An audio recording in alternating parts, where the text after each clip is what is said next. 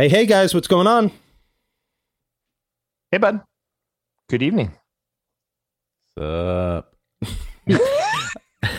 Nothing much. I'm. I, it's great to see you guys, and I'm sure, like me, um, you've spent today celebrating the the anniversary of the release of John Lennon's third book, right? I didn't. Uh, I didn't get around to it. No. Didn't get didn't get the memo on that one. Um, Did well, you send us a memo? I yeah, I, through pneumatic tube that we'd set up between our homes. I thought you had received That it. did seem really invasive. You drilled a Do lot you- of holes in my house. Are you guys familiar with the third book? It was a little less popular than the first two. Had you even you, you heard about this? No. Yeah, I, I, So I you- I have. You know about Lennon's first book in his own right. Yeah, Okay. got it. A couple years later, uh, I think he came out with a, a Spaniard in the works. You know about that? Sure. Took a long time off though before uh, his final venture in, in, into uh, you know the putting the, the fingers to the keys. Next book didn't come out till 1977. Actually, um, it was in the midst uh, of John's domestic phase. I don't know if you guys remember. He was raising Sean. He was at the Dakota baking bread, um, which makes sense actually when you think about it, because the third book is titled "The Yeast of His Worries." Um, it- it's a cookbook, and do you want to hear one of the recipes from from Yeah, the book? I I- can. I do. I'll just, just open up to page twenty-five. I have it earmarked here. Okay. Um, Take three cuppy wuppies of flour power, move down the street with an arf and a salt and a bit of that Mickey Dolan's booger sugar to Her Majesty's 350 degrees an hour. Let rest for 10 minutes. Sound, sounds delicious, I guess. I, I, I don't really get how this works. I don't know. I think so. yeah. I want to I'm it. still making his uh, "All You Need Is Love" uh, bread recipe. Is that a thing? Need is love. Oh, oh we gotta. Look warm who's up, got the yucks now. We gotta warm up here.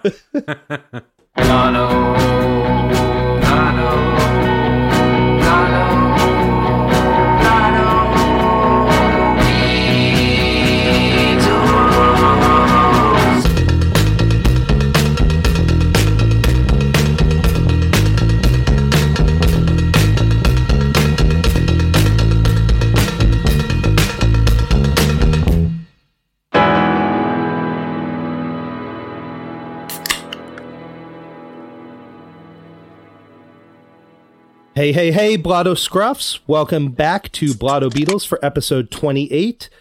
Uh, yes, yes, welcome back to the show where a few friends have a few drinks and come together to discuss and rank a single Beatles song. It is episode 28, and I'm here in the virtual Abbey Road, as always, with uh, two of my best buds. First and foremost, we got uh, the man in chair B himself, our co-host, Mr. Becker. How is it going tonight? How are you doing?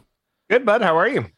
Eh, I'm I'm doing very well. Um, you know, I'm happy that it's the end of the work week and we are coming into the weekend, and happier still that um, you know, with the pandy here coming to an end, it seems uh, a, a nice part of that is I got to see you and the family a couple weekends in a row. It was really really nice, and was really uh, nice. yeah, That saw really, Scotty really as nice. well in person, in you know face to face. So, um, you know, see see you later. COVID is what I like to say. That's that's a phrase I'm throwing out there. I think I'm yeah it was really uh it's a funny a funny step of like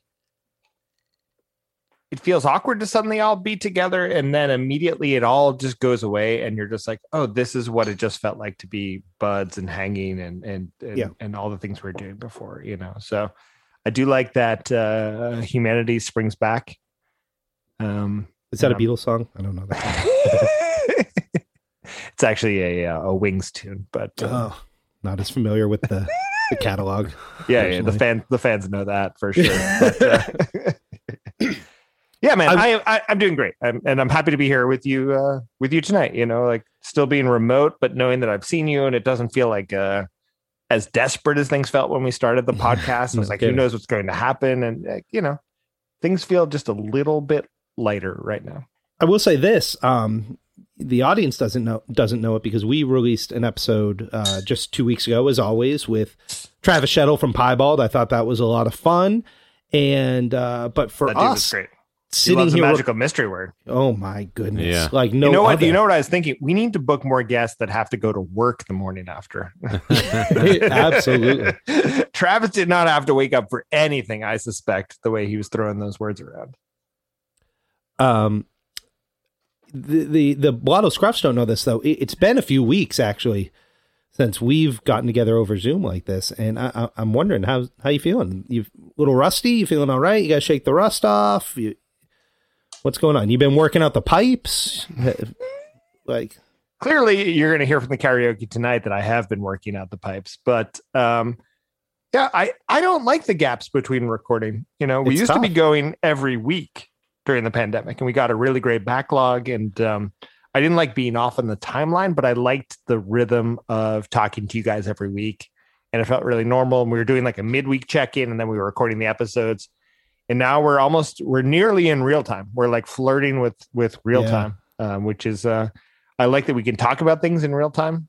Um, so that's nice, but it's also like this monster creeping up behind you where you're like, you have to keep uh, feeding it uh, drunken uh, Beatles yucks.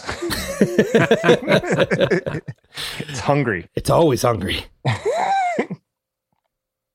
So Becker, um, you aren't the only one that needs to shake the rust off. I'm not the only one that needs to shake the rust off. Actually, we probably are the only ones that need to shake the rust off because we know this guy. He's always on point. He's always well oiled. No rust on him at all.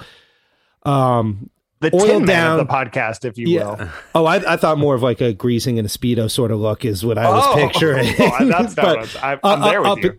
Yeah, uh, up in the uh, in the control room of the virtual Abbey Road, it is the George Martin of New, England. Feel good about that. We haven't hit that in a couple episodes. That felt Yeah, it's been hard. It's hard to do on Zoom. It's hard to Scotty C, what's going on, man? How are you tonight? Woo!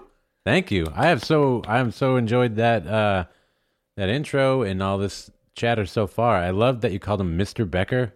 I, Yep. I've never heard that, and I, I it's it's very. Think it's gonna take off? I don't know if it's going to take off, but it's very formal and made me think about like he's a part of my year two contract with the podcast. Actually, I don't know. Oh. if you He was pushing for doctor. Dr. Becker. Um, and I never heard uh, it called a pandy yet. Yeah, th- I never heard that. either. that one got me going a little bit. So that was cool, Tommy. yeah, Yeah. Um, well, that that now now that it's in the rear view, we can make a little fun. I think is the thing. Yeah. So, No, I dig it. I'm happy to be here, man. ha- happy to have you. And you know, I do have a question for you. It's a little serious, Scott. You know, sometimes Becker asks you serious questions like, Uh-oh. "What's your favorite nut?" And I, I do have one though. I, I'm I'm interested, and I think I know your response. And this is actually not not all joking aside, like getting into something tonight. Like, talk to me about like an author that has moved you in your life. What who is someone uh, that you've read uh, like that that has really drawn you in, and and an author that you dig and you would say like this is something I would recommend to someone else. Oh man, this is so uh ironic or something. Um I love reading books and You are a well-read gentleman. I, I, I will say um, that. Well, yeah, not not as mu- as much as some, but um Steinbeck's always been pretty huge for me. There's I know that's kind of like a go-to for a lot of people, but uh he has a certain way of connecting to the reader, me when I'm the reader, um, in a way that isn't just like this guy wrote a book, but he's writing a book and he's like in it with you. Like Yeah. uh, he like speaks to you in in a way like almost literally sometimes um like that like you know breaks that extra barrier down between that art and the in the writing and and you as the reader um and just even though it's i guess steinbeck's super like old now and i mean he's not Yeah. i mean his his work is is old um there's still so they're still so captivating the stories and a lot of the stuff is truthful you know and and you can relate to it in your life still Um, Yeah, I, I agree with you. And you and I have talked a bit about Steinbeck. I thought you might go there. Um, and I think what's interesting is the guy has such a deep catalog. Like, I think you got pulled into some different stuff than I did. Yeah. Um, but we were able to still still get there. Uh, Becker, a- anyone that comes to mind for you, like uh, an author that has Well, drawn for- you in for- over your life? for you guys, I think um, the Steinbeck stuff is really uh, interesting because I haven't gone back to any of this in my adulthood. Like, I have not thought about. I think I read Of Mice and Men in, in high school, and I read Cannery Row in, in high school. But Tommy, you've been a pretty big proponent of Steinbeck, I think, right? Yeah, I Um, love e- East of Eden is kind of my Yeah. jam. You know, I, I, That's I took it yeah. from the local. Uh, we had the free library book swap stuff. Um, we have a couple of those in, in Somerville, and you put a book in, take a book out. Maybe you take a couple books and put a couple books in later. It's it's pretty casual. But so I, I've taken East of Eden out of there, and I have it like on my nightstand, and it's it's almost like intimidating in a way, right? Like you you you feel like there's like heavy books in your life, and like when are you in the mindset to to get into this a little bit as an adult? And so that's been that's been hanging over my head. So thank you for that. Uh, Yeah, I, I would say with assignment. that book, pers- with that book, personally, like I didn't get it at first. It's one of those books I, I would say um, give it 50 pages. I think if you get 60 or 70 pages into that thing, you're like, ah, I don't know if this is for me. It might not be for you, and that's fine. But it was right around page 50 that it kind of started blowing my mind. And it, I think it's a 600, 650 Fifty page Shades of book. Grey is what you're saying. That Yeah, exactly. Well, I, I like Fifty Shades Darker. I think is the the sequel. That's one of the few That's right. cases where the sequel is better than the original. We've talked about this recently. And, Yeah, yeah, yeah. but uh, yeah, I, I I really um, you know I I- I stand hard for East of Eden. I think that's a great book. I think it might be the best book in my opinion. So yeah, we, we aren't here um to to talk about you know great authors uh, throughout history. We are here to talk about the Beatles. and We're going to talk about one Beatles song tonight. We're going to talk about the Beatles in general. But before we even get there, it is important, Scotty. You have spent some painstaking time picking. Uh, this evening's magical mystery word, the word that if any of us utter it, we have to take a drink from our glasses. And so, uh, Becker and I don't know what that word is. We're going to keep it that way. Becker and I are going to take off our headphones right now, and Scotty's going to whisper this week's magical mystery word. Bukowski. I heard it. You heard it that time? Did you didn't take your headphones all the way off? Cheater. If you say it, I'm... It's hardcover.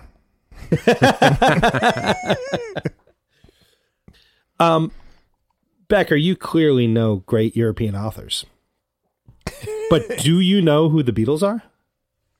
Becker, you clearly know great North American authors. Yeah, I was gonna say which. I don't know any of your. yeah. Yeah. Becker, you, you clearly know great North American authors, as I've always said.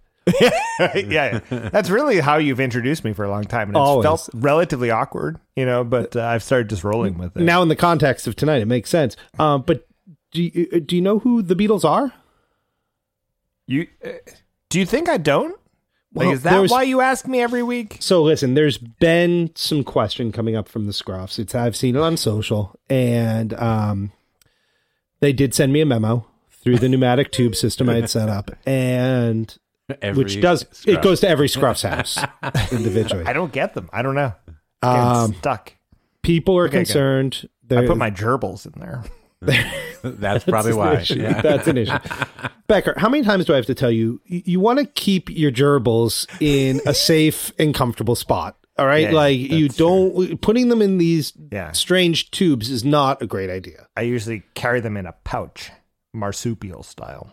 That's and that's nice. I've seen that. I've Yeah. seen it happen. Uh, You're that guy, definitely. Yeah. yeah, it's kind of other than being known for your knowledge of great North American authors, you're known as the guy who carries gerbils around in a marsupial like pouch in Somerville.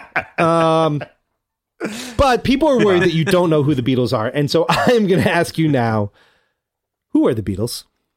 Yeah, and I, I get this question every week. People are writing and they're like, "Do you really know who the Beatles?" are? Like, I know, I know. Okay, you know, and and you know, it's this sort of cantankerous Canadian. He's operated under so many different names, or, or, or uh, maybe he's part of a uh, his early bands were the Squires and Bungalow Springfield, or, or maybe you know him from alongside such such things as Crazy Horse or um, MLHLS and Y, uh, McCartney, Harrison, Lennon, Starr, and Young, as you guys might call them. You probably call them the Beatles, you know and uh, they worked on a bunch of bunch of landmark albums together. There was uh, "Help," Liz, you know, and there was uh, a Harvest Day's Night, um, Glass Onion Beach, and uh, one after the Gold Rush. Those are those are the big albums. Do you guys you guys know those ones? Those are, those are, Because they, I want- they I had want- hits. They had a ton of hits, and I think that's why Yeah. we're doing this show, right? They had uh, hits, "All yeah. You Needle Is Love." they had uh, "Old Taxman." Um, Cowgirl in the Sand Your Bird Can Sing. Everybody knows this is Nowhere Man. And this is a big one. This is a hit. Everyone, you were singing this one as a kid, but uh, Tomorrow Never Ponos. Do you guys know that one? That song, I if I remember correctly, was shaped like a Toblerone. Is that correct? it was delicious. uh, all right, dude, you Am I confused here? you're a little confused. I believe Again, so. What I yeah, want. I really want to come through for you guys. Like one year, one day, I'm going to tell you who the Beatles are. well, we are one year into the podcast, so I'm Man, that's a lot of One mistakes. of these years, yeah. I love Neil Young, and I wanted to get him in the podcast for a little bit. Some of these song titles, actually, uh, Pete G from uh, New Zealand dropped on us. So I want to, I want to send him some love. So thank you for supporting. oh, Pete uh, again. Yeah. my little, my little bit here. But um, you guys want to talk at all about Neil and the Beatles? Do you think I- there's? Uh, I first of all really have you to thank, my friend, for o- opening the the Neil door for me. I remember I being at the Model Cafe in Allston, you know, in our early twenties, and you were um, espousing uh, on your love for uh, on the beach, having Oh, I think right. just discovered it, and the phrase you used, which stuck in my, which this this is what made me go was you said, I, "I'm putting him up there with Dylan." He is, you know, and I like. at the I thought you were going to say something more profound. No, no, but- did I espouse? No, because growing up when we Cape did, Cod? for me, Neil Young was the guy that ruined Pearl Jam. You know what I mean? Like Yeah, yeah. that was it. Yeah, and it that's true. turns out. Pearl Jam Yeah. ruined Neil Young. I had no idea that that's what happened. I had no idea. So I do love Neil Young, and like you look at stuff like uh, uh obviously you know after the Gold Rush and Harvest, but you get into like that the Ditch trilogy and and stuff like Tonight's Yeah, the Night and on the beach, like and and Zuma, I love, and you know those are like it's like a perfect seven or eight years that he's just putting out records.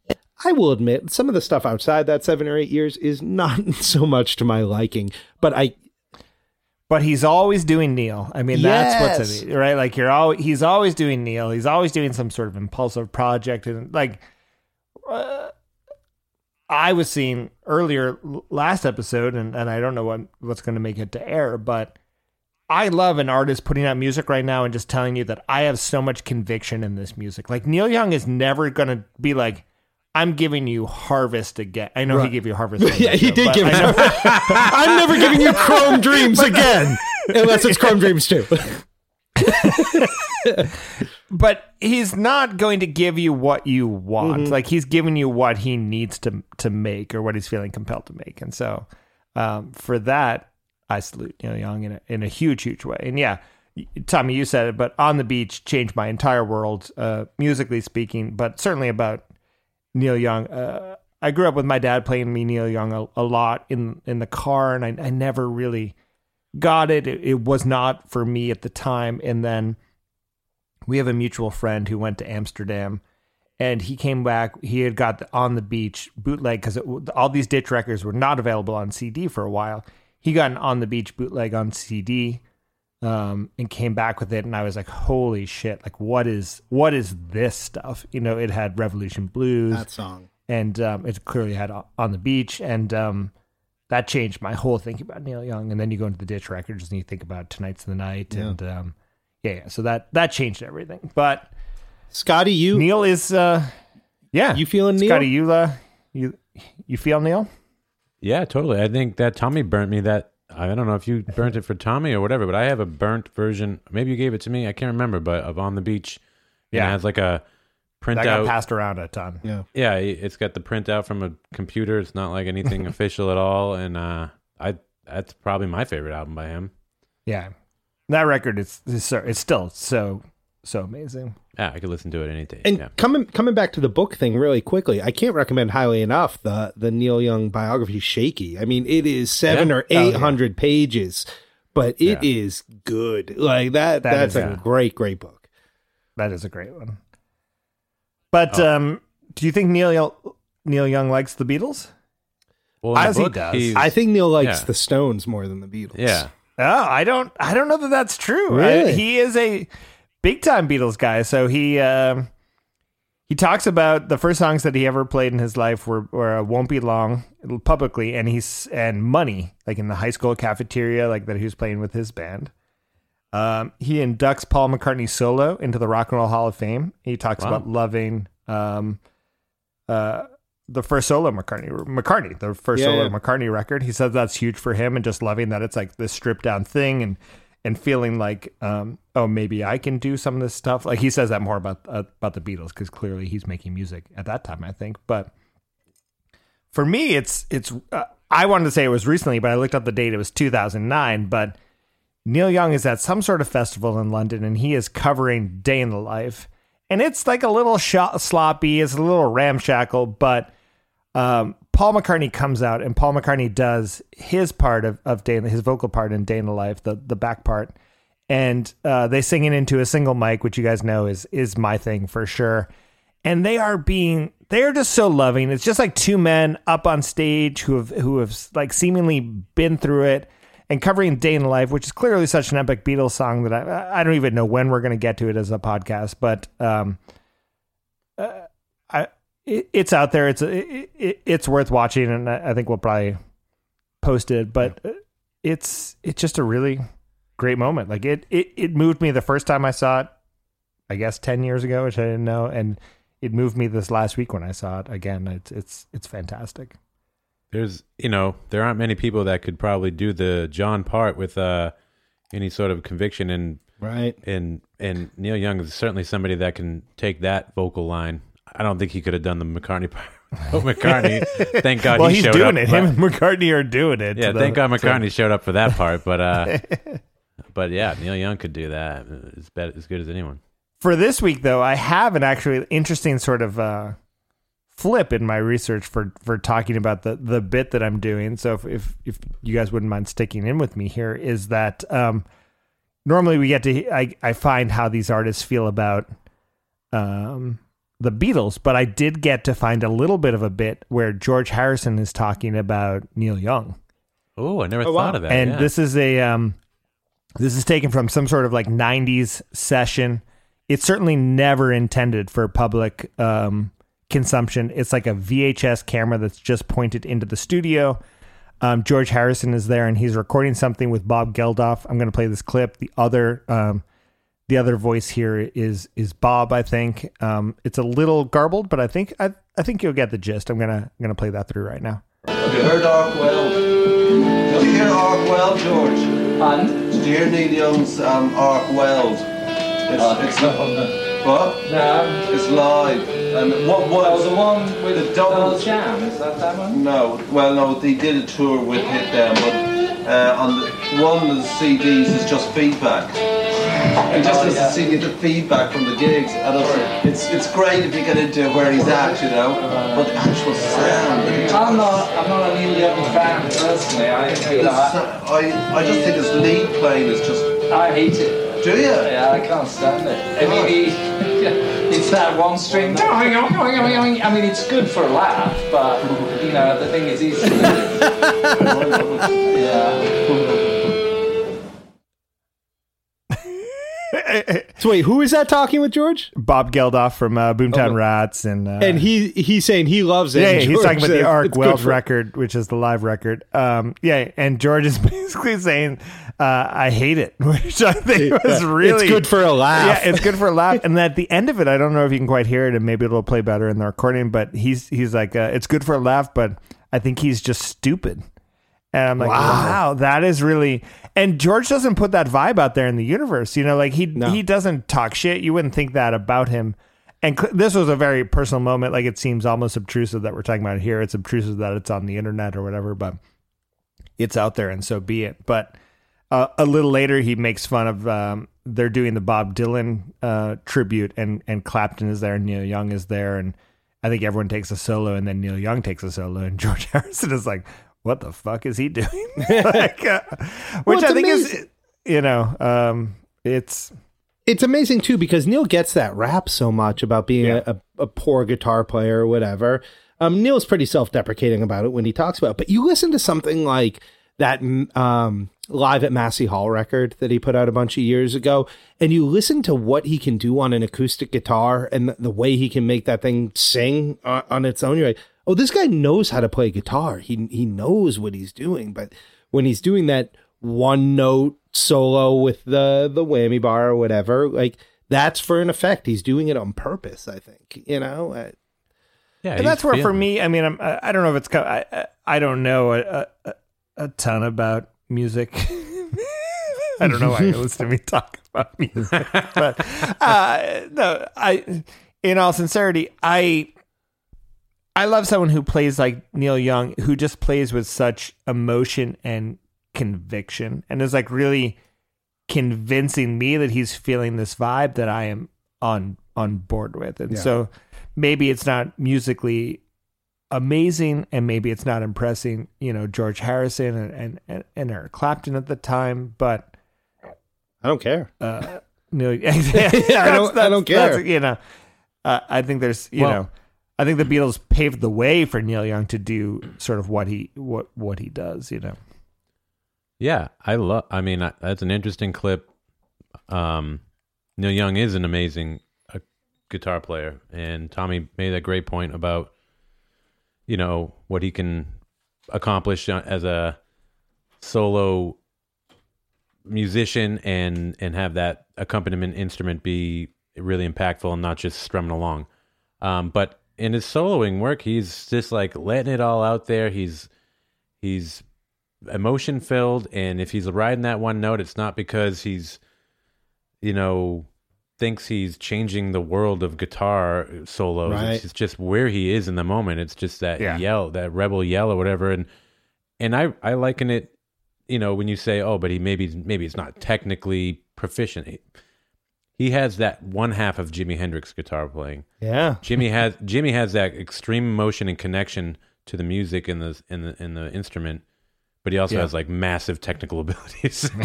and Neil Young, Neil Young is not. I mean, he's no slouch. Don't get me wrong, but he. so if know, jimi had one if if neil had one of jimi's hands which one is it jimi played guitar left-handed right oh man, this is getting confusing now. Yeah, He had Jimi's left on his right. all thumbs. if Jimi and, if Jimi and Neil both board separate trains that are traveling 45 miles per hour, from a Chicago blues factory. When do they hit New York City? right. it's been so long since I, I- went to school. I, I do want to wrap up with a, a couple Neil Young notes that I think um, always kind of come to mind. The first is that is there anyone who's had a more famous cocaine erasure uh, than Neil Young in The Last Waltz? I, I think that that's, you know a good that's very important. And I, but I love Neil's performance in The Last Waltz. I think it's it kills. It's awesome. I always found it shocking that Neil Young's first kind of uh, signed band, the lead singer was Rick James. Oh, the Mynah That's Birds. Yeah. amazing, right? And finally, Becker, if we got a sponsorship on Harvest Moonshine, I would be willing to change the name of the podcast to Zima. Zima, you're looking to come back, get at us. We're well on board to, to helping you relaunch. Wow, Zima. I haven't heard that in forever. So, guys, speaking of Zima, um, unless there's any more Neil Young banter, Yeah, I have a 12 pack of Zima. Okay, you got one. this evening. We haven't. I'm Vintage. realizing talked about um, what we're we're drinking this evening, and I did have a margarita to start, but I also, guys, I know you know this. I want the world to know.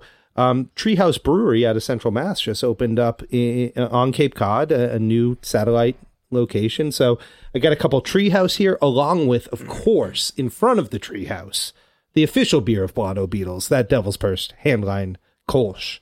This Yeah, I mean, let's say that for the record. Like, uh, Devil's Purse has been holding it down on Cape Cod well before Treehouse Yes. was like, let's get a fancy location on the beach and sell Oh, our on the expensive beach. I get beers. Can't stop with the Neil Young talk. I do, you know, and I think it's important. I I, I want to specify here because we always kind of say, "Oh, the Devil's Purse saying like Culture, the official beer bottle of the Beatles." Um, the last few weeks, you know, I've been on the Cape trying some different beers. New Aquatic Brewery I talked about uh, a couple weeks ago opened something up, and now we got the Treehouse here. I love the Devil's Purse Handline Kolsch, and I think especially as I'm rolling into summer right now, I'm gonna crack a bunch of these things. So, Tim uh, from Devil's Purse, roll up the hand truck, buddy. I'm coming. Let's go. Yeah, yeah. We're coming up there in a couple of, hopefully, a couple of weeks. Yeah, we're going to guys be. I think at some point this summer, we're, we're uh, July. It sounds like we're doing an episode over there. I'm excited. they've been gracious with their brews, and uh, we want to hear what they have to say about the Beatles. So, Becker, you got some Um, drinks? are you asking me what I'm drinking? Yeah, yeah. What do you got? Um, we're getting into summer. I saw you a couple of weeks ago. We drank some of these. I saw these last week. Um, I'm drinking uh, gin and tonics this evening with uh, a Hayman's uh, Old Tom Gin. I've had this. Uh, I think I had it a couple of episodes ago. So I'm I've, I've been putting together those gin and tonics. But I've got a couple of beers. I also have uh, a Treehouse. I've been drinking their uh, Doppelganger, and I also have a Talea which is that um, uh, secret password, which is that new brewery out of Williamsburg, Brooklyn.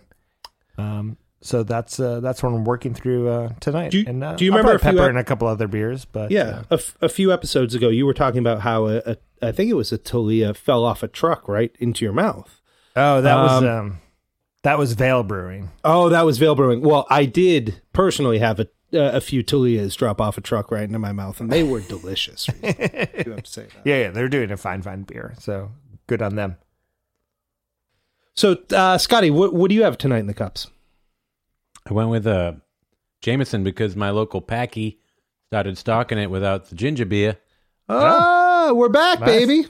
Mhm. We're back, baby. So yep, right there in the cup with some ice, and I got one on uh, in the little cup for the shot. Hopefully, maybe. Maybe. You never know. Well, you know. We Are know. you guys hopeful for the shot? Like, how do you guys feel about the Magic Mystery Shot? Like, when you enter an episode, are you hoping that it happens? Depends Yeah. on the night, my friend. Depends on the night. I I want it to happen because it's it's a fun part of the show, and um, I. I, I definitely want it to happen. I don't want it to happen a lot unless it's one of those nights when we can do that and we feel Yeah. you know uh, comfortable and we're we don't need to shuttle this one all over the place. Yeah. Thankfully, this song has no guitar harmony. And I almost think that guitar harmony should be a permanent magical mystery word, maybe at this point. like, if you say guitar harmony on this show again, like, it's, Oh, that's a great idea for a a, a prize for something. A guest gets to pick a permanent a permanent mystery. mystery word. Oh my god! I expect a really big donation to ALS one before I'm giving up. Oh, it would be a uh, big that spot. donation. Yeah. but I'm open to it. so, guys, before we do um, dive into the episode, I listened to, uh, I, I did listen to our last episode with Travis Shettel. I thought it was a lot of fun.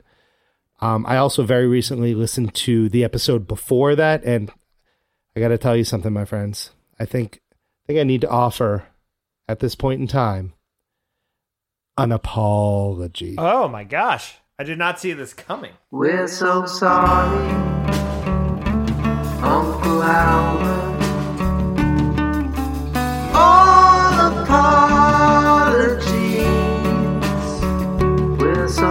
So sorry, Uncle Albert.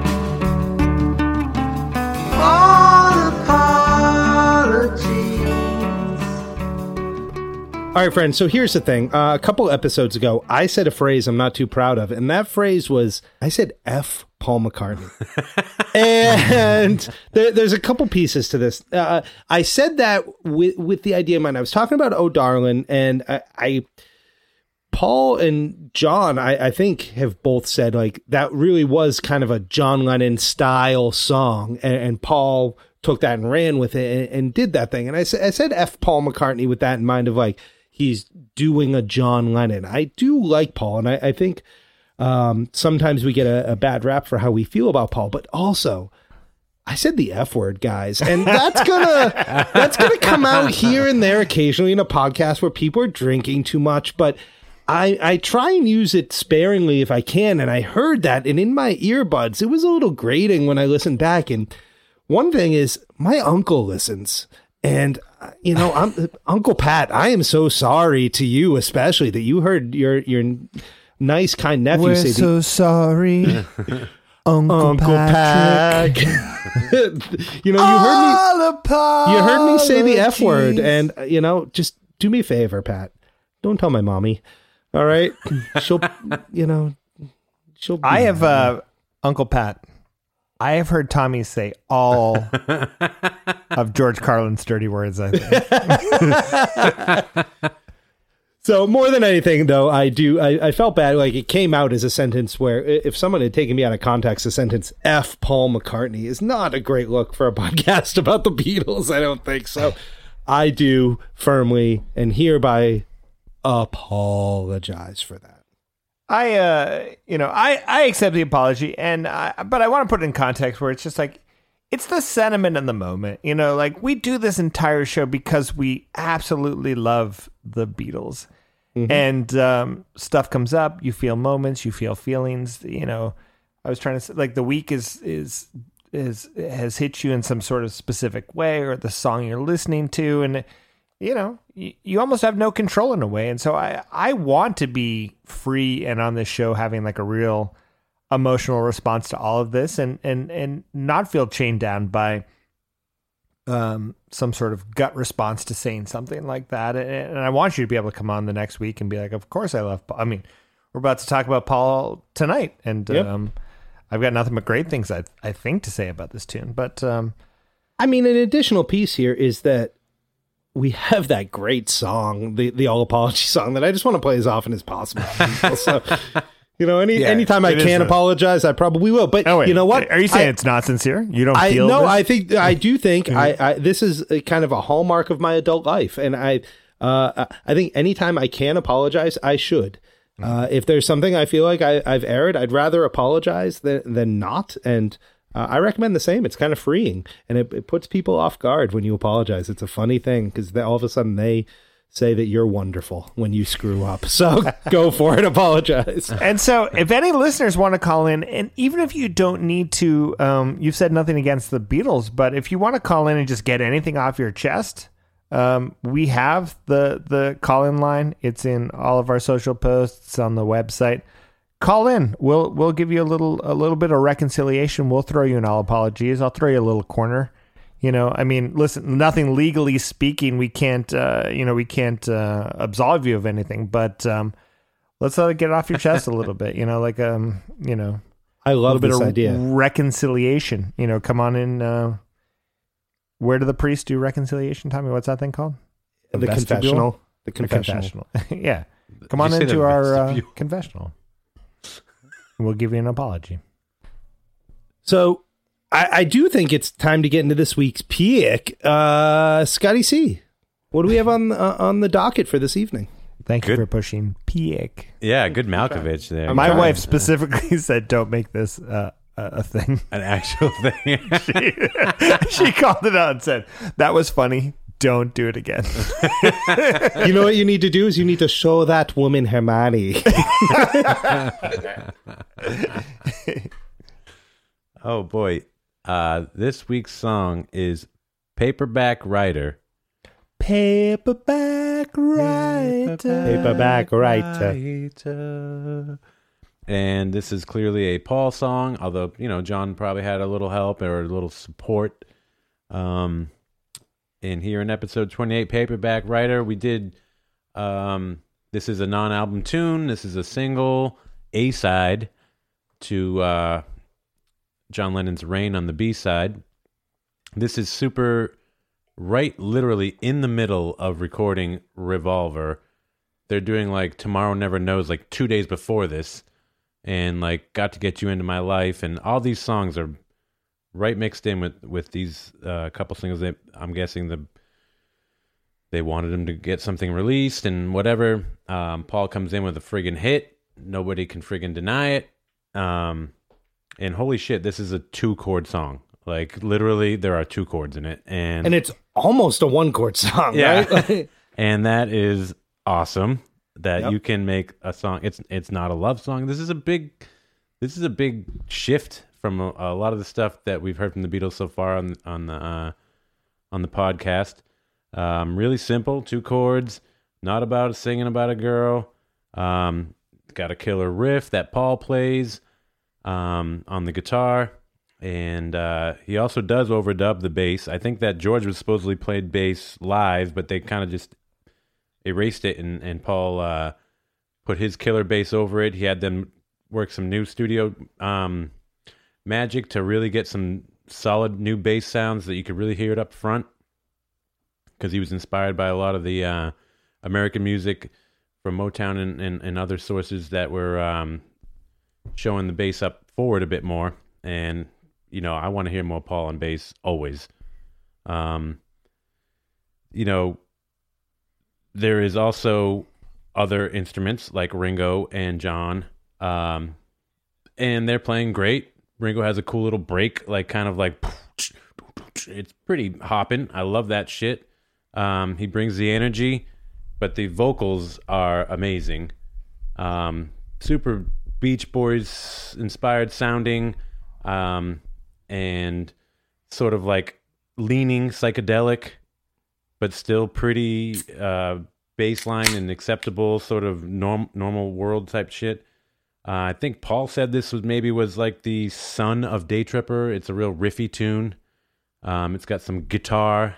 Um, Chris, you'd like that. Um, and there's actually a lot, a little shit about this song that I don't want to bore us with at the moment. We're going to get into whatever we get into. so that's what I want us to do. Let's listen to it then, huh? And, and I encourage everyone while while we're listening, hit pause. We're just gonna play a few seconds of the song. Go to whatever medium you like, whether uh, it's your vinyl, your Spotify, or uh, as we talked about earlier, that that Neil Young Pono. Um, I bet the Pono version kicks. oh yeah, it well it kicks you in the thigh because it's shaped like a Toblerone. It's very sharp. uh, when you put it in your pocket. It's huge too. So let's listen to Paperback Writer.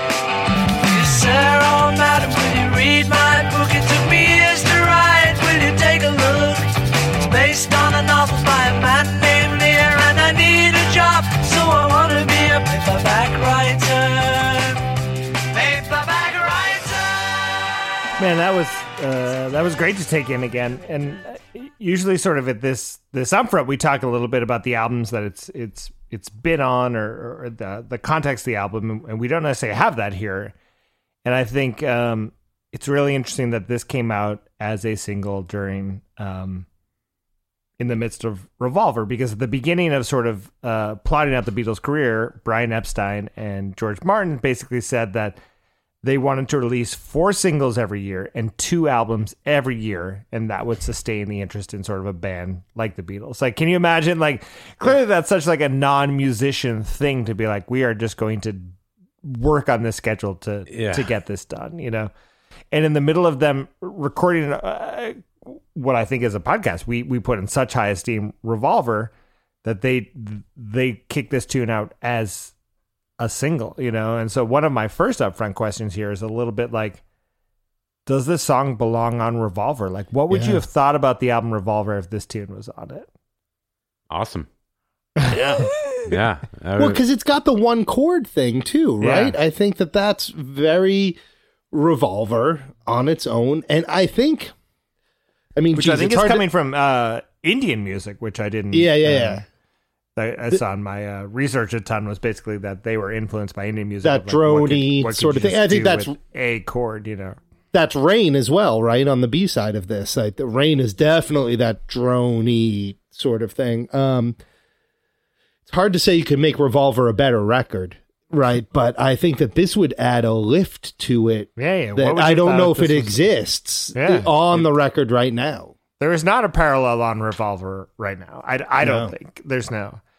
But this song exists. I want to talk about all the releases of it before we talk. So it's it's a single during Revolver, and then it comes out on this uh, collection of Beatles oldies sort of compilation, which is uh, a Christmas record released to sort of satisfy the fact that um, between Revolver and Sergeant Pepper's they don't have a record. And then they put out the Hey Jude record. Um, yeah, that thing's like strange. Yeah, 1970, which is such a strange like mix of tunes. It's such a great. I love it as an album because the artwork, the cover art is it's the gorgeous. last Beatles photo shoot. And it's Linda McCartney shooting the Beatles, and George looks so fucking cool, and he's wearing a big hat, and John has a big hat, and um, John, th- John's got that beard going. like- yeah, yeah, yeah. They're all uh, only. I think it's only Paul not not rocking the beard because because he's dead. You can't have a beard when you're dead. Obviously. Uh, but that's such a weird collection of tunes. Um, and I didn't know it at the time, right? It doesn't really get translated to CD for us in in our youth, and and I found it sort of later as a collection. But it's Hey Jude, Revolution, Paperback Writer. I should have known better. Lady Madonna, Can't Buy Me Love, Don't Let Me Down, Ballad of John and Yoko, Rain, which we were just talking about, and Old Brown Shoe, which is such a funny collection of tunes. And it's out. weird that like some of them. Well, that the revolution on there is the heavier revolution, I think. Right? It's not the one from the White Album, but yeah. So it's just like this singles compilation in some way. Like, it and I think it was like a contractual thing that they had they had figured out, and and whatever these tunes are that they were uh, collecting. I think these are songs that haven't appeared on um, Capitol albums in the United States. okay. That- and that's what's putting them um, together. But it is a funny thing, like end of life Beatles to be putting out this record, and it's funny to have the look, like you were saying, the bearded Beatles, the cool hats, With should have known. Be- I should have known better on there. Yeah. and this tune, like this is not, you know, this is not a bearded Beatle tune for sure, you know. And it's then they, inching uh, it's inching towards mustaches, but not not quite beard, full beard. yeah, I don't think they can grow a beard yet. And then Someone uh, might have said like, "Paul, what's on your lip? Get a napkin," you know, like right around this time. But And then clearly, Paperback Writer is on the Red album, uh, which is where Yeah. I really know it from, I think. And then it's on 20 Greatest Hits, which is an early um, 80s record. And then it's on Past Masters. Past Masters. That's where I first heard it was Past Masters. I had the Past Masters cassette, but I think I only had one of the two. It was a strange thing. Um, and so it's a really interesting way to get into this track, which I think is actually, you know, like not to blow my cover, but I think this is a pretty great tune, and and it has a. Uh, uh, having to dissect it, like there's probably some faults here that I'm I'm going to dig into, but like at the surface level of paperback writer, I love this song. I do too, and I think like before we dig too deep in, uh, coming back to this idea of like Oh, should singles, we listen to it?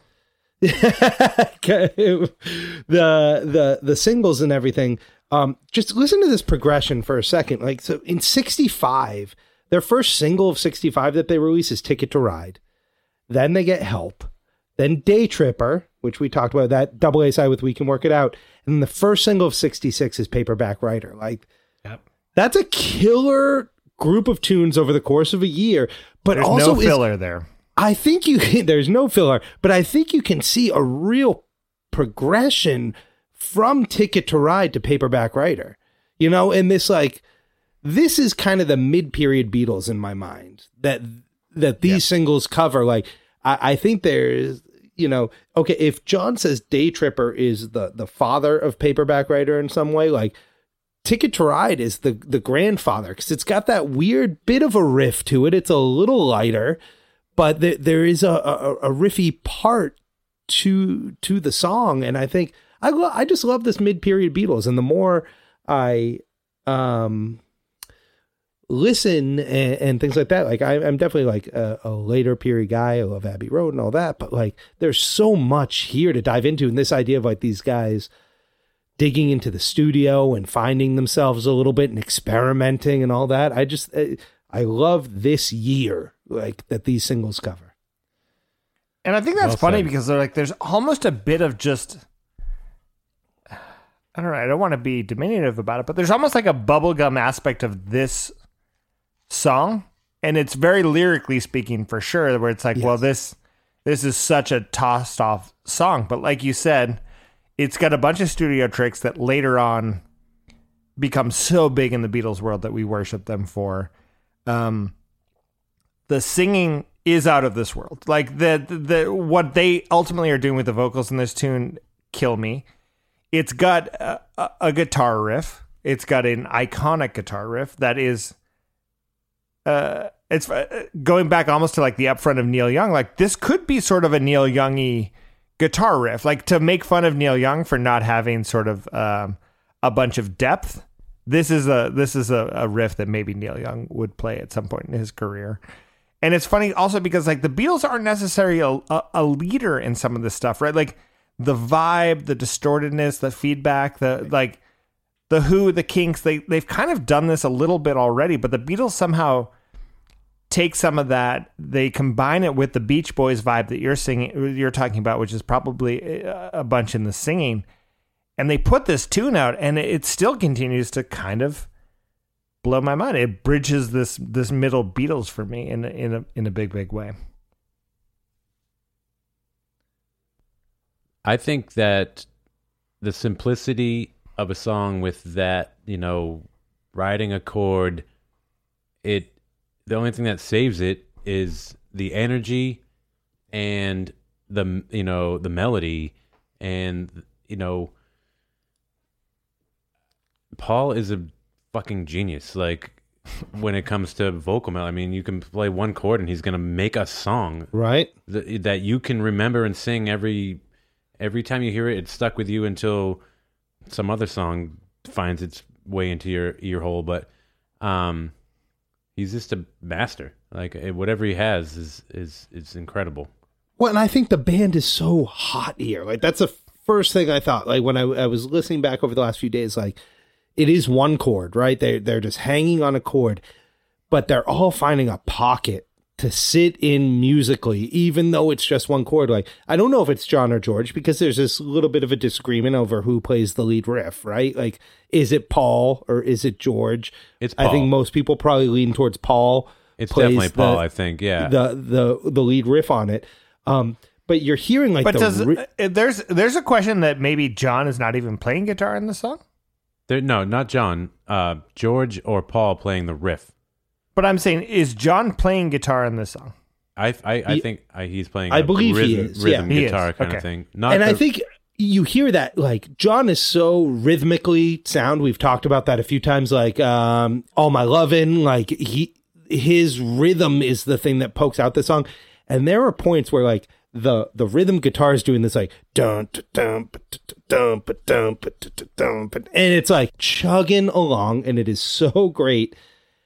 Paul's bass on the like we're we're probably going to talk about this a lot, right? Like th- this is a big part of the song. They're they're pushing Paul's bass out front more than it's ever been pushed before. He's playing a Rickenbacker, as Tom Petty used to say. the first time he's played a Rickenbacker bass, and instead of that Hofner, and I love the look of the Hofner. Don't get me wrong; it's the iconic bass look of the Beatles. But if if Paul sounds like this playing the the Rickenbacker bass, why is he playing anything else ever? Because the bass sound on this record, and I know they're doing some studio trickery, they're miking the amp, right? Like they're they're doing all all, all this stuff. Paul is so frigging good on the bass in this song. Like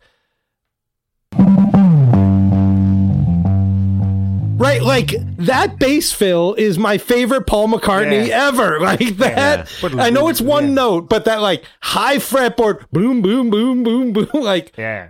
I love Yeah. that sort of shit. Yeah. I agree. I love that little uh like fluttery part. That's where I wrote my notes. I don't know what else to call it, but um yeah, I I also love that the Beatles came into the studio and were sort of like guys, you aren't doing us right. They were basically like we've heard Motown records, we've heard this Wilson Pickett tune and they were like this is how I want us to sound. I love that they're sort of uh reclaiming this a little bit. Like they aren't just sort of going to the studio and being recorded because Abbey Road, EMI, like they have sort of like a, a a rule book of how you record bass and stuff. They have a rule book of how you record music. And now the Beatles are taking charge a little bit Yeah. more about it. And so I, I like that um, from this tune because I think a, a ton of that comes into play, right? But, but Paul was like, I want a bigger bass sound. And Geoff Emerick, I think he was probably pretty young at the time, is is he goes and, and, and works on it and Makes it happen. gives them back this piece, you know, which is the evolution of music, right? It's everything that we love about the Beatles is on the back of this stuff. What they're sort of trailblazing for everyone is is what's happening on on, on this tune, you know. Well, to come back to Emerick, right? It's he's the one I think who comes up with this automatic transient overload control, right? Like th- this whatever filter box effect they're putting the record through to make it the loudest cut Beatles record that's ever been released. Um, and like he is such a behind the scenes master on so much of what goes on with the Beatles. We talked about with the the stereo mix stuff recently, and like I think he's the guy who makes the automatic double tracking happen. Like I think we need more praise for Geoff Emerick here, right? Yeah, those dudes are incredible, and especially him. Um, Do you think that Becker? I know you're a fan of some, um, so like a, a a neutral milk hotel and things like that. Do you do you think that when they heard automatic transient overload control, that's where Olivia Tremor Olivia control Tremor got, Control got gets name from? Yes, absolutely. All right. I mean, first of all, all of those bands have no right to, to music without the Beatles, so Yeah. I, I'm sure that they worship at the altar. You know what? Uh, I, I want to talk about the lyrics for a second, but I love the form factor of the letter, like writing sort of this letter narrative format, like Dear Sir, Madam. I really like that as sort of a, a vehicle. It plays funny in here. Like I know that, um, right? The, Paul is sort of challenged by his, I think it's his aunt or someone to basically be like, write a song that's not Yeah. about love, and he goes to this point. And for the Beatles, a little bit, it feels. I don't know. Like, is there? uh, And I really don't know. I'm I'm not leading anyone. I, like, is there something real to the way that Paul is writing about this stuff, or is it really like pulpy and just sort of um like what do we think about these lyrics? Like, what is it? What does it mean? Is it worth dissecting, I think they're or is it really Paul like writing a little bit of nonsense? You I think like we were talking yeah. Go ahead. earlier. It's like this could almost be like uh, the most Monkeesy Beatles tune, right? Because like you picture like a Monkees episode where like Peter Tork is uh, got a job as a as a paperback writer or something, and the and the, the Monkees are, are are you know chasing someone off screen, and then they're they're the editor is chasing them in the other direction, or I don't know. Is that is that keep working going, well keep for going. podcasts? yeah, keep Yeah. going. Yeah, Right and then in the the monkey middle. with the banana is chasing the editor. You know? Yeah, and scold. then there's a, a woman with like a, a rolling pin who's chasing the monkey. But then they go in one door, but come out another. The oh my god, genius, genius, genius. you get me. You get me. All right. Oh, that's all you had to say about the monkeys. Dun, dun, dun, dun, dun. I mean, I'm I'm asking, are we supposed to dissect these lyrics? yeah, I, I don't think so. Honestly, like I, I, I really don't. I, And now let's rank this. no. I think that this is a little bit of candy, you know, in the lyrics. Like it's a, it's a nice challenge for Paul, and it works. And I love the word paperback writer. And when you read my books in between, but you when you take a look and I'm here with the thing and the fun and Jim and well, you know, like I don't, I don't know all these lyrics front to back. I know paperback writer. and you don't seem to know any of them. what about Jim? Yeah, um but you know like i, I think it, it's a little bit of candy in some way like I, I don't think there's meaning here necessarily i think he took the fun challenge from his aunt and he makes it work within a killer killer track that the the i you know i have more to say about the music. Like i i, think that that's where it is on this one. Is I mean, the, there's no shot. I know that I read the same thing about his his aunt or aunt, however you like to say that, or you grew up saying that.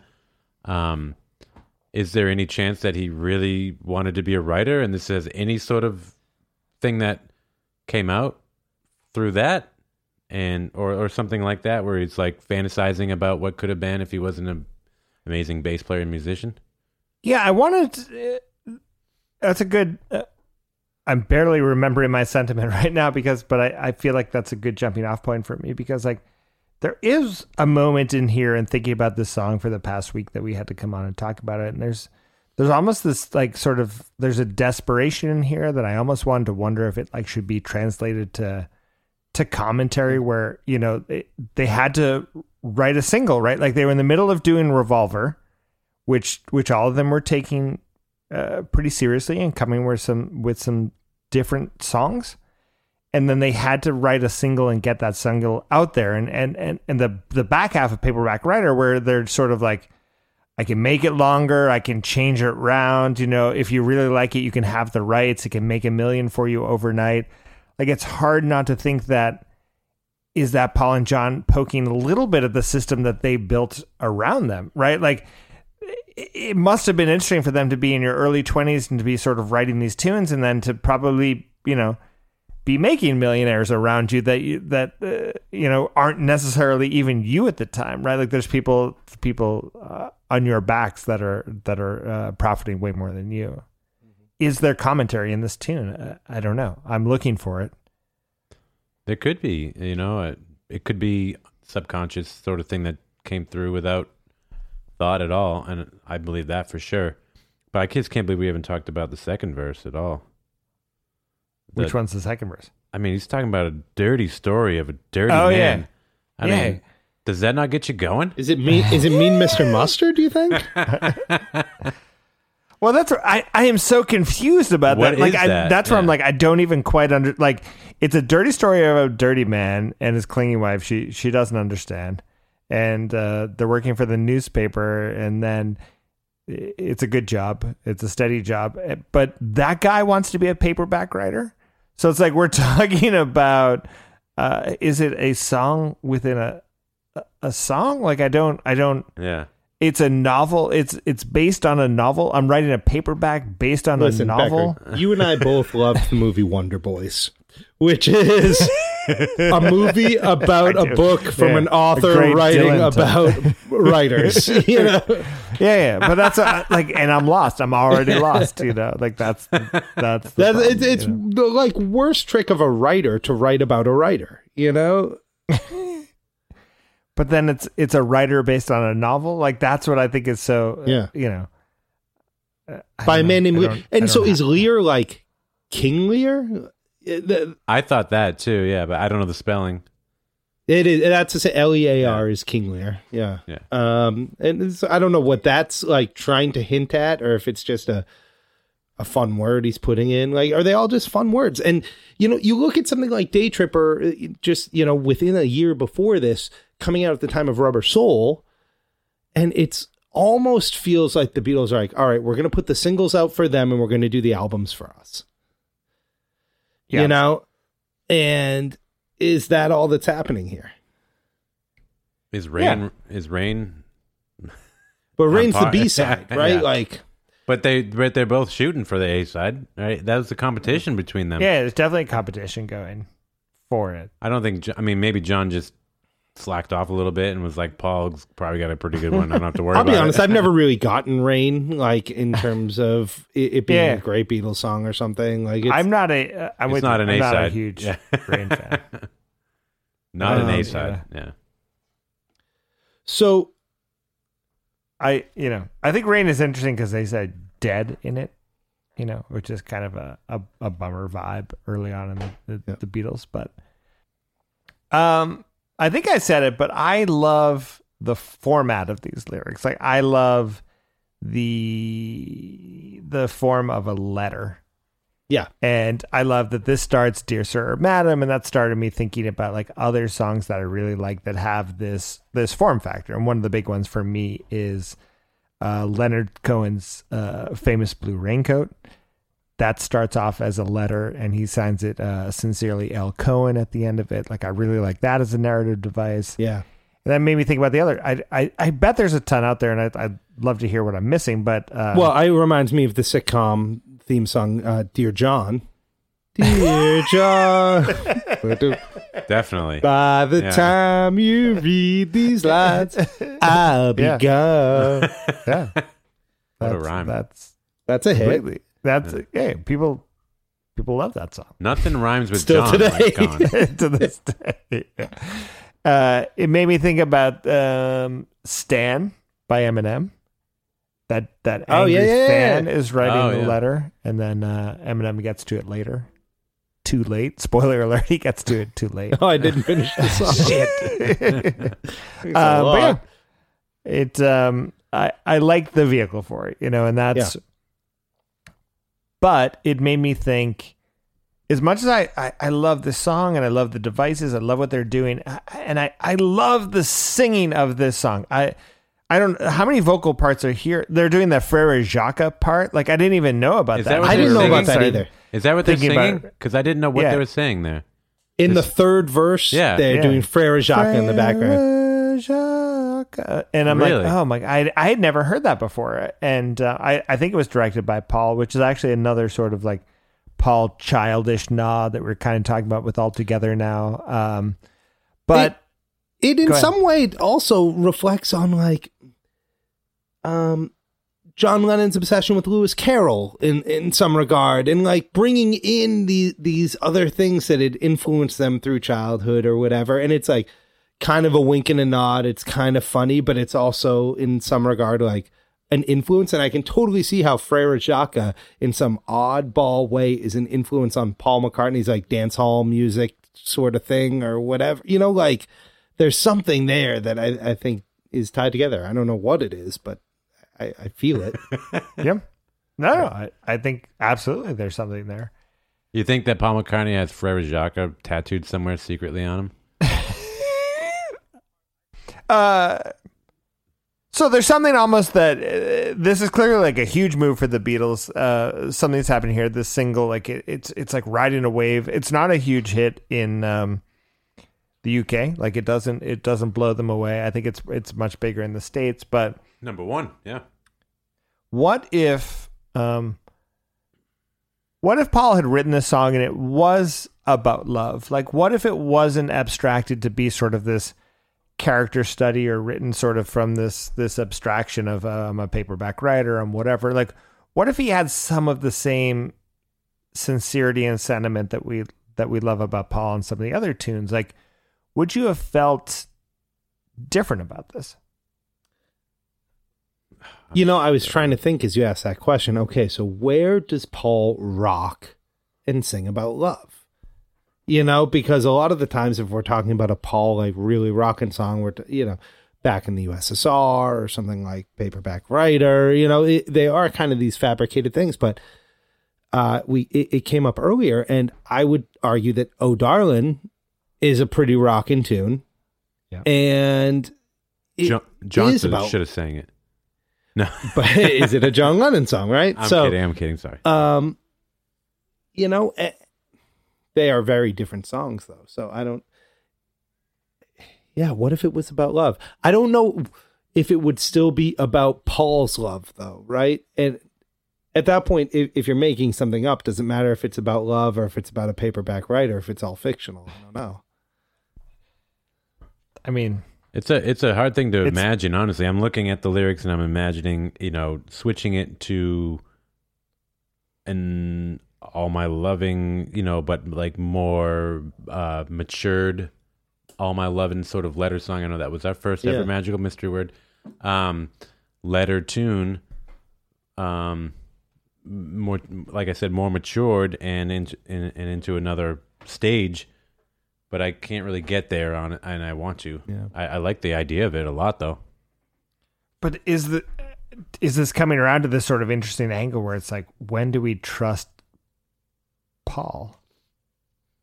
Like, when is Paul as a being- lyricist, Yeah, are you saying as like a musician or human? no, no. Uh, As a musician, he's he's. Uh, I mean, he's killing all the songs we've been talking about. Anything that Paul is contributing to the Beatles, like that is his sweet spot, right? Like he is driving the musicianship in the Beatles and, and exploring all of this as as Blotto Beatles. I that is is firmly, firmly cementing it. But I think we keep coming around lyrically to like when do you believe Paul?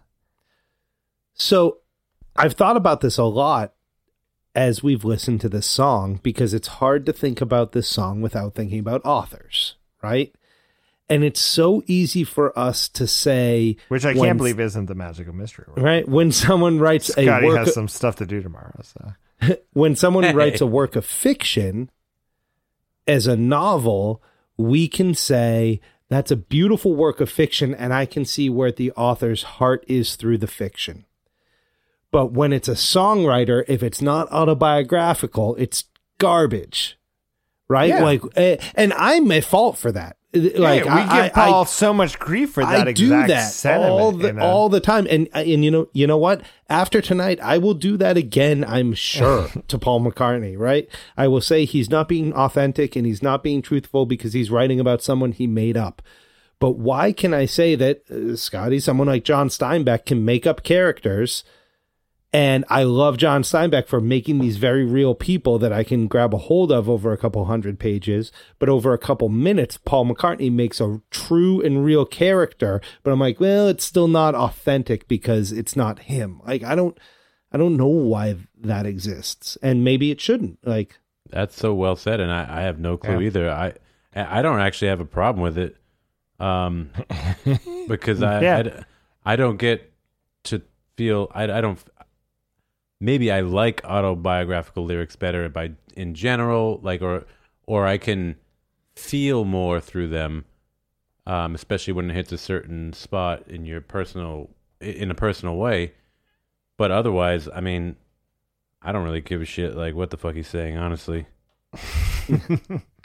Yeah, I, I I want intellectually what Tommy just said. I really want to agree with, but I'm not an intellectual.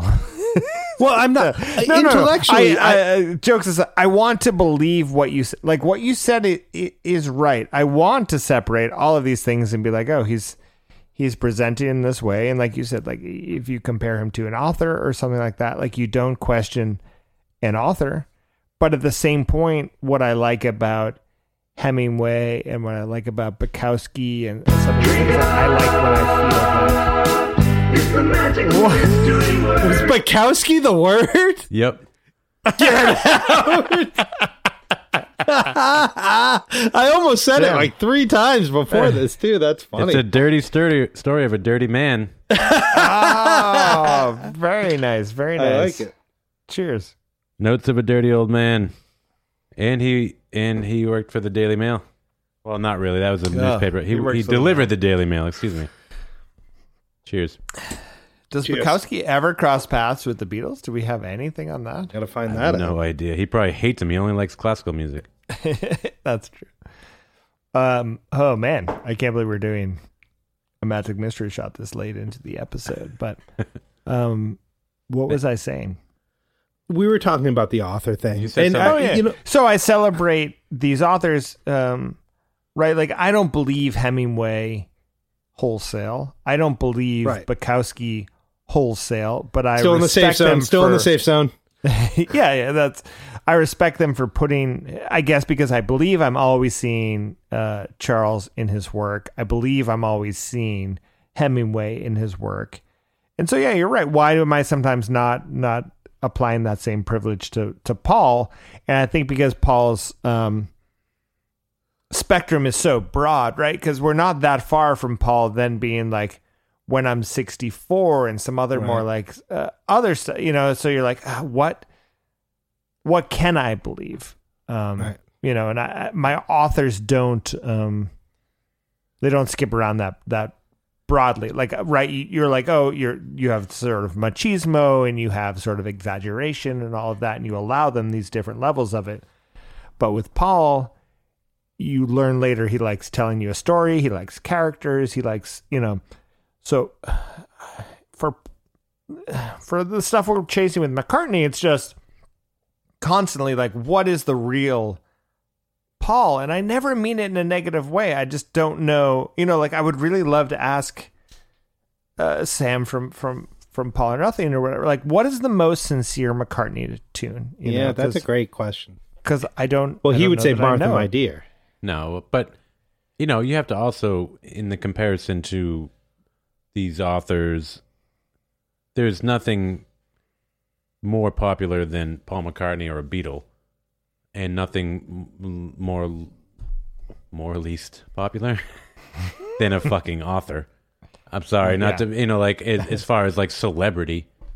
So like you're trying to get somebody's real self, but they're the most famous person in the world, and you're like, oh, I want the most authentic you, but their world is so different and so screwed, and some people handle that differently and can and can release certain things in another way. Like maybe John can, he can just totally be like, my mummy's dead, like or Yes. whatever, like.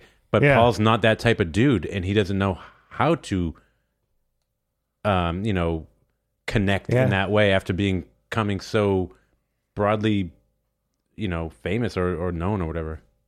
Well, and that's the thing, right? Like exactly like you said, Scott. When you're looking at John, they're both starting with these made-up tunes, and John is most prolific when he's writing about absolutely nothing, girl, boy, hold hand, whatever. You know what I mean? Like all that cutesy, bubbly stuff. Um, but then he gets into Julia, and he gets in, you know, like stuff like that, where it's like raw and emotional, and you know, I but I think Paul can be raw and emotional by writing about someone else, and it's it's a hard battle right now because my, my head tells me one thing, but but my body, my body, It's telling me. something else. That's that song, right? Yeah, I, and that's you know, again, I'm not. Uh, this is the yin and yang of the Beatles. Like this is the whole the whole point of it all. But I think it's is this the start of uh, Paul doing the character thing, right? Because you can almost all most of the earlier love stuff. You're like, okay, of course, John felt love and George felt love and and Paul felt love, but now they they need to branch out. They need to think a, a little bit differently and Paul goes to like this sort of full on character. Like what is what is this paperback writer? What does it really mean? And that's why I wanted to look and be like, is there some commentary? Is there some feeling of is is Paul inside of even even this character? And, and I don't know. And there's nothing definitive about it. And he doesn't he doesn't give us an answer later. But um, this song is kicking and it exists in like all of the Beatles' greatest hit stuff, and it's carried on for a long, long time. And, and uh, I, I believe it's a pretty worthy, worthy Me track. It's I think killer. it's It's track. the- totally iconic. For their final yeah. touring, it is the newest track that they play live. They're doing their final tour. Uh, Revolver is done, Wait. or it's not done. It's a, it's released, but they're not playing any of the tracks. Is that what's happening? Hold but on. they play paperback writer um and that has a bunch of overdub stuff i think this is like the earliest track where they really are like we can't do this live and they try uh i looked at the live from budokan stuff and george tries to like rile the audience up during the uh like the the more intense like double tracked harmony stuff so that he can just cover it up with um people screaming. Like george like literally like plays to the crowd a little bit on the on the japan live from budokan stuff to just uh You're saying cover the George they can't do all the multi-tracking. George Harrison? yeah yeah yeah george martin didn't play that much live with them No, be I know. I didn't know if he did some production afterwards or whatever. I was gonna call up that Jap- Japanese. I mean, it's terrible. yeah yeah, it's Like George is George playing guitar because he's not riffing it. He's not playing it right. Do you know what's funny is so we um Becker, I know you have the the revolution in the the head book. I Ian like MacDonald is savage towards this track. Yeah, he's actually really rough in this. I was pretty surprised because I Yeah. thought that this was like a nice middle groundy Beatles track, but he Right. is uh, I thought everyone kind of liked this. He not calls cool it about it. yeah. What do you say? I got it. I got it. I got it. Guys, I got it. Tommy went into his uh, bathroom to I put it down. So he says, Uh, it's the 12th single, blah, blah, blah. Displaying the Beatles' cannabis induced fascination with getting the maximum out of one chord, Paperback Writer offers a jokey lyric reflecting in an era of classless ambition. The Oh, yeah. generation uh, of the meteors who in the mid 60s rose from provincial and working class backgrounds to dazzle the heights of British fashion, film, and print. Beyond the social observation, any potential poignancy is sacrificed to excitement, word games, and studio effects. In the end, this is a record less about its time and place than about pop records in early 1966. That is a brutal assassination of this song. I thought that was pretty rough in this tune because uh, we don't have we haven't started to rank it yet, but I, I I have some some strong feelings about this. I do. So, do you think we should get there? Should we confront Ian and, and get to ranking? We should. That guy's got some big ass words in his vocabulary. Right? Talking about bigger mete- you got meteors. Did and you shit? um before we jump right in and just so we're like rating the same, what did you guys listen to this past week or two on on on uh to judge uh paperback writer? Because I started listening to the first track that Spotify gives you is from one that Beatles uh Yeah. one uh, collections hits collection and that has that is a remaster of uh, Giles Martin has got his fingers on that one. I and, didn't it, and it has a lot less um, stereo separation. And so I listened to that like sort of the, the earlier part of this week. And then I realized oh there's something that's like a little different here. It sounds really good. Like there's there's something great to it but then I went and listened to the I think on Spotify it's the past mastered version or it's the red album version the red album version is definitely and it has the, the the more dramatic separation um, of the tracks. And then I went back to sort of the the comfy warm blanket of like, oh, this is what I know of paperback writer, and um, that's that's kind of what I'm, I'm attacking uh, my conversation from. All right, everybody. So we are going to rank this song, and I, I have a lot to say in the ranking. Uh, I, I think this is going to be interesting. So to run down the highlights real quick, though, uh, currently at number one, we've got "Happiness Is a Warm Gun." At number five, we have "Long, Long, Long" from the White Album. Uh, at number ten, we have "Fixing a Hole" from Sergeant Pepper's. Uh, and then at I, I do want to stop here for a second because I've been going every five, but I, I want to note really quickly that we had a recent shift. Currently at number 14, we have Fool on the Hill because Scotty uh, made a great case to bring that one down on the list in our veto special. Uh, Blotto Beatles list with a twist chaser we put out recently. And so right now, vetoes. yeah, Blotto vetoes. We've got Fool on the Hill at number 14. And number 15, I've just seen a face from the Help record.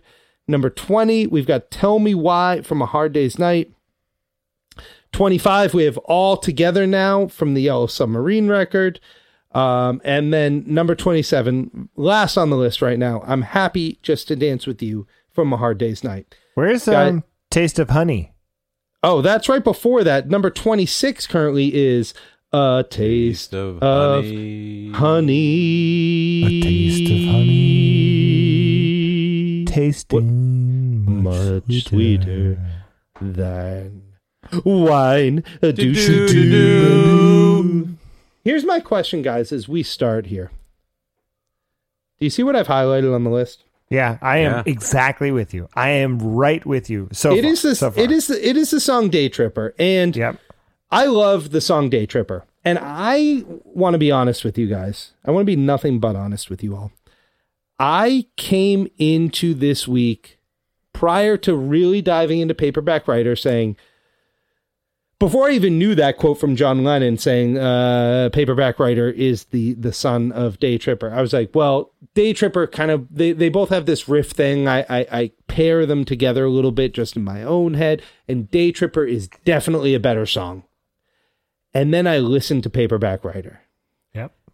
Paperback Writer has more energy, has more oomph. It's got that bass. The only thing Day Tripper personally has over Paperback Writer is better lyrics, I think. Um, but I, I think the song and the emotional, you know, uh, oomph again, I'm going to use the word oomph twice. The emotional oomph I get from it is, it gives me more than Day Tripper does. But I'm interested in your opinions.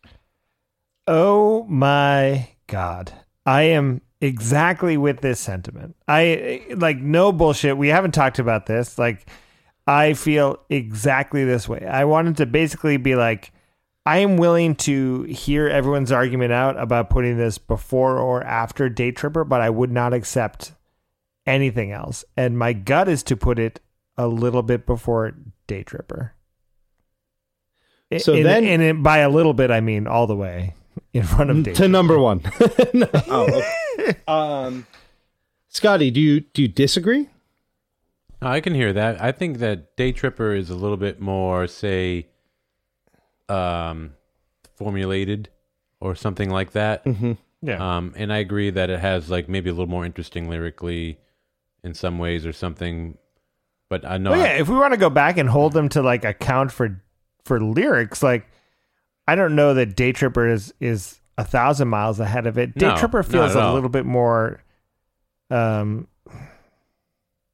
maybe dangerous, maybe a little bit more. That's on what the I think edge it like is. It's, singles speak- at it's the speaking time. to like, some level of the counterculture. it's like she's yeah. a big teaser, and and, and, like uh, there's something sexual about uh, Day Tripper, and like there is nothing sexual about Paperback Writer.